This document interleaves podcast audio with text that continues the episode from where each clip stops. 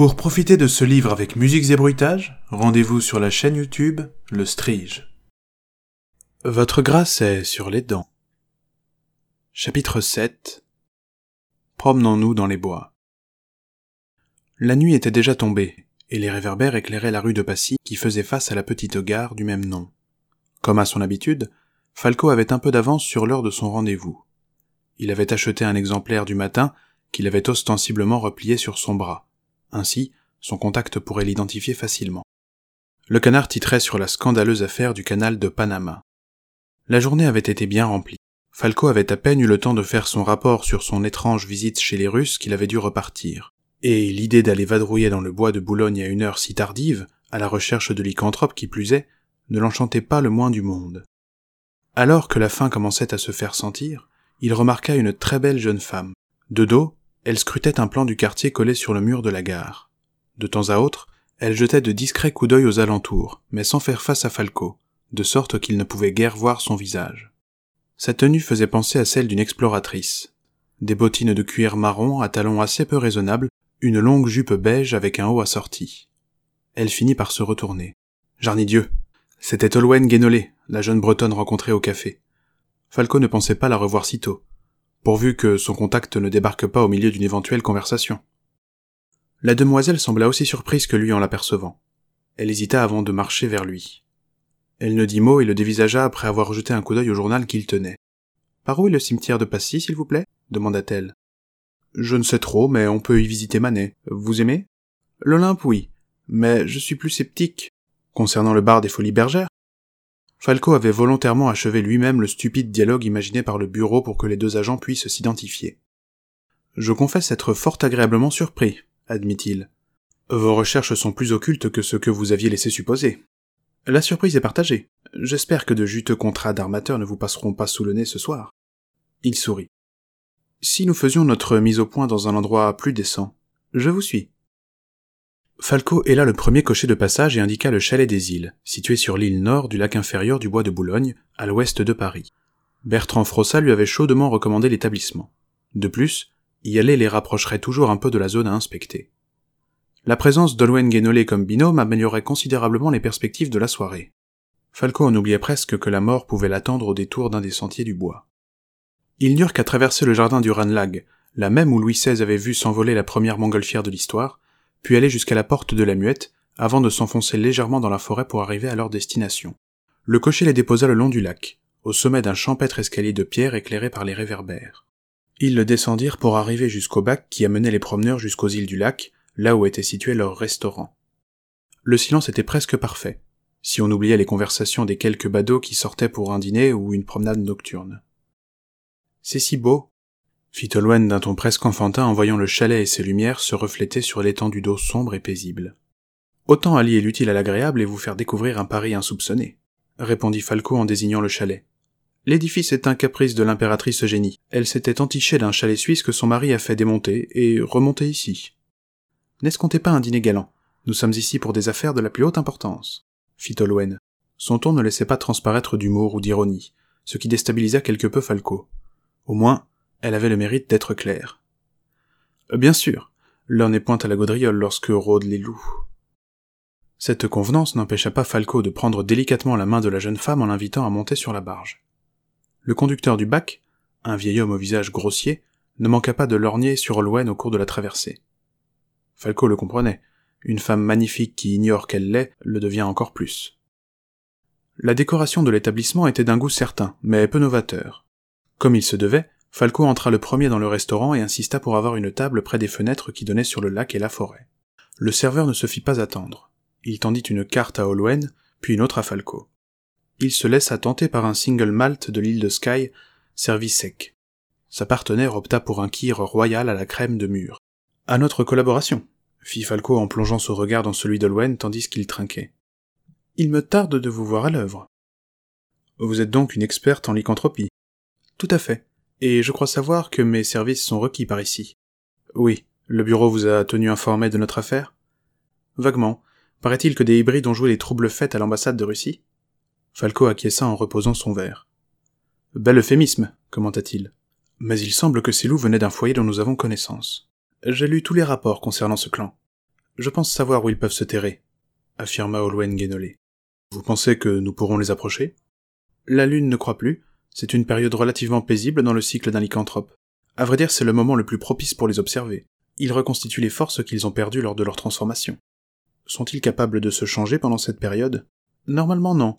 Une transformation à ce stade pourrait leur être fatale, mais il faut s'attendre à tout. Ils n'hésiteront pas à le faire s'ils se sentent menacés. Avez-vous remarqué un signe particulier sur l'un d'entre eux? Je crois me souvenir que l'un avait une tache claire sur le pelage. J'en ai blessé un au niveau de la gorge et un autre au bras et à l'épaule. Olwen sortit un petit carnet et commença à le griffonner. Sur le dos euh, Pouvez-vous être plus précis sur la couleur de la tache? Oui, grise. Le serveur amena à Olwen Guénolé une tourte servie dans un petit plat ovale. Il ôta la cloche d'argent sous le nez de Falco, dévoilant un pavé de saumon à la nette cerné de légumes de saison. Comment la passion des hybrides vous est-elle venue? demanda Falco. La Bretagne est une terre de légende. Il n'est pas un paysan qui ne soit effrayé par l'encou en rentrant chez lui tard le soir, ou qui ne craigne un passage des corrigans sur ses champs.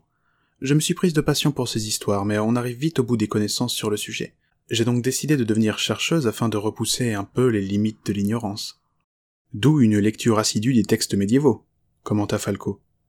Elle sourit à cette allusion à leur rencontre. Tout à fait. Les mentions de phénomènes inexpliqués y apparaissent souvent en filigrane. À quoi pensez-vous? Dans le cadre de notre mission? Eh bien, tenez, connaissez-vous les berserkirs Les berserkers Il s'agit des guerriers scandinaves de jadis, du temps des vikings. En normand accompli, Falco était un tant soit peu informé sur ses lointains ancêtres. Bonne réponse. Mais si on veut être plus précis, il faut utiliser le pluriel du norrois, qui était, pour simplifier, le langage communément parlé en Scandinavie. Ainsi dit-on berserkir. Ces combattants avaient la propriété, lors d'un rite qu'on nomme Berserkergang, la danse du berserker, de séparer leur corps et leur âme, puis d'accueillir dans leur enveloppe charnelle l'esprit d'un animal sauvage le temps d'un combat. Une sorte de transe, en somme, résuma Falco. Mais comment la réaliser? Je vous passe sous silence le détail du rite de transe, reprit la chercheuse. Mais il y a un impératif. Le berserker en devenir doit avoir mangé le cœur d'un animal sauvage ou avoir bu son sang pour pouvoir prétendre à une transformation. Et cet animal peut être un sanglier, un ours, ou un loup, acheva Falco. Ou un loup, répéta Olwen avec un air mystérieux. Ils burent chacun quelques gorgées de leurs verres respectifs.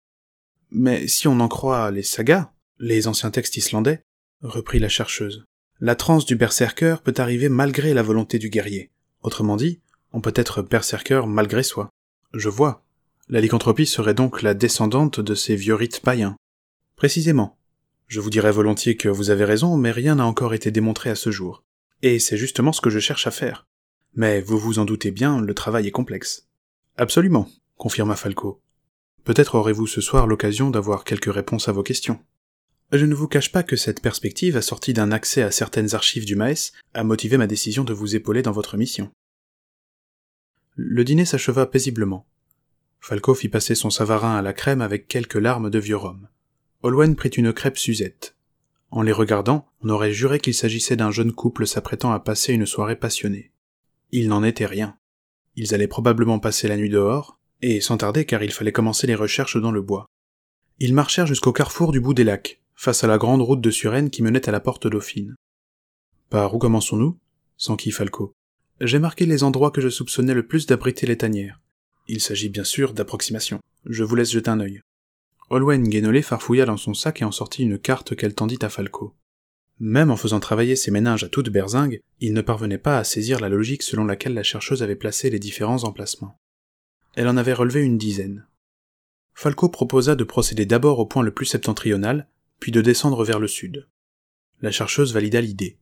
À l'occasion de s'être équipé au clair de lune, Falco s'était muni d'un prototype de tube à lumière que lui avait concédé Frossa. Il s'agissait d'une sorte de cylindre, de la même taille que la poignée d'une épée, dans lequel étaient enfermées des piles.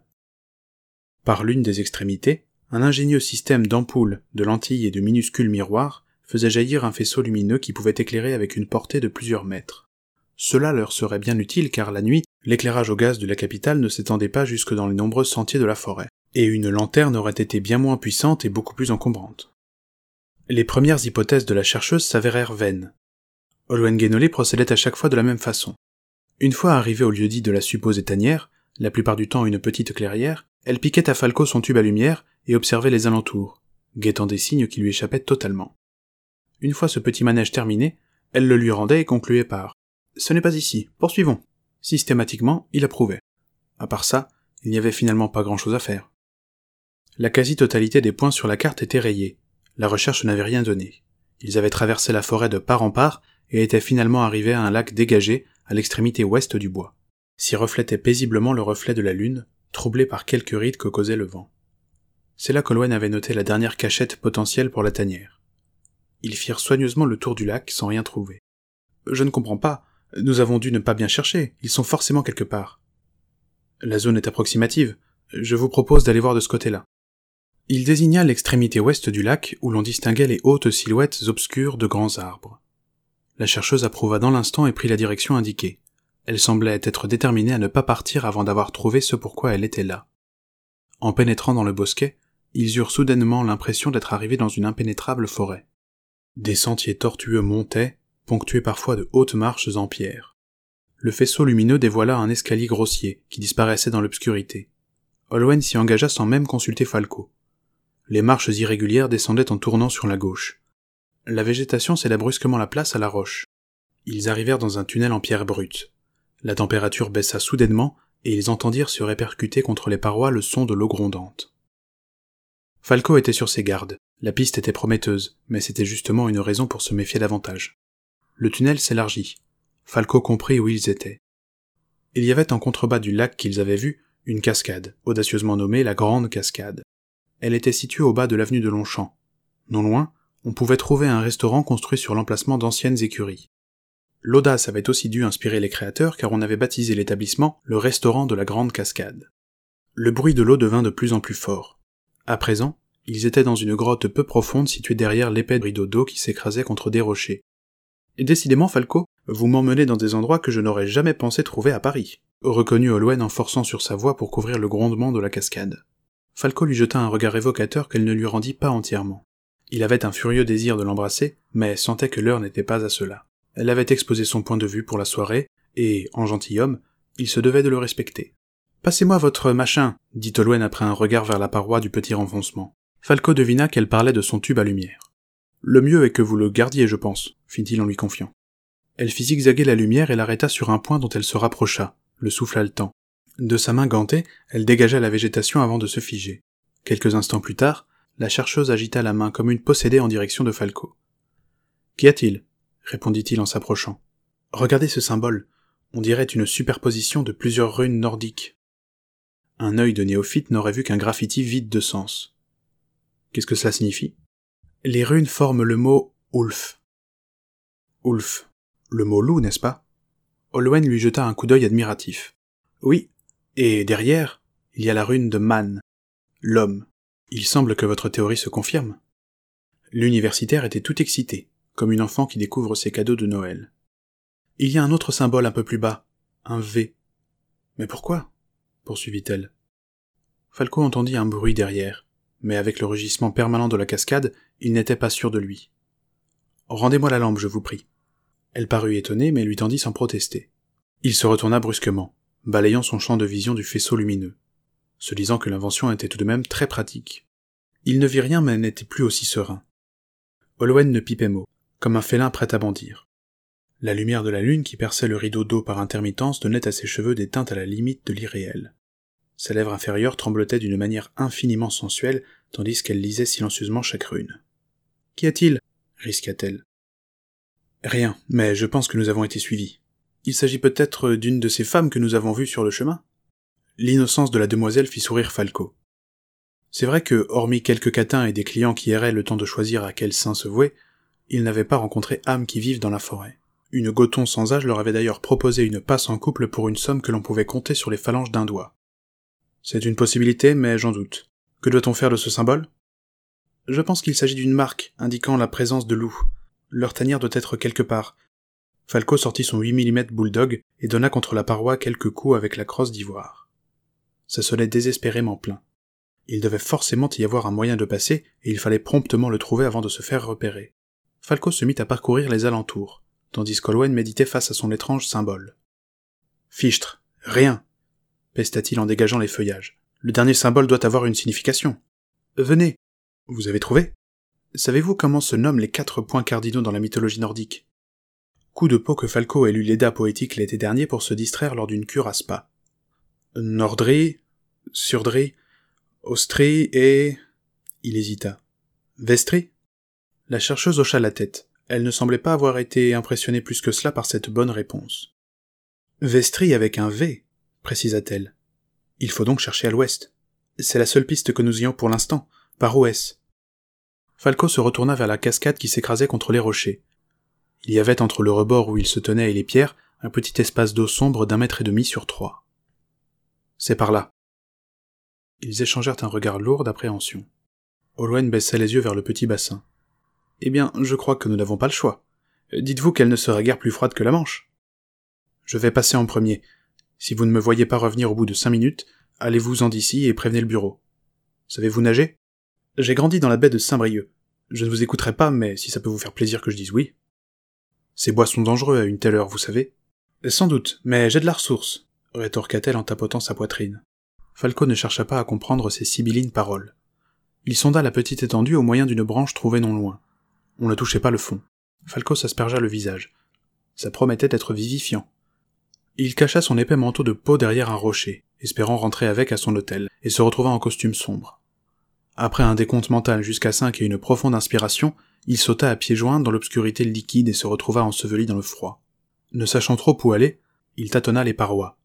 En poussant sur les saillies qui s'offraient à lui, il parvint à descendre. Il y avait en bas un tunnel, fermé par une sorte de porte munie d'une vanne, du même type que celle que l'on trouve sur les navires. Falco entama l'ouverture de la vanne, mais par souci d'air, il dut remonter. Respirant avidement, il ouvrit les yeux. La chercheuse avait disparu. À sa place, Falco vit le canon d'un revolver braqué entre ses deux yeux.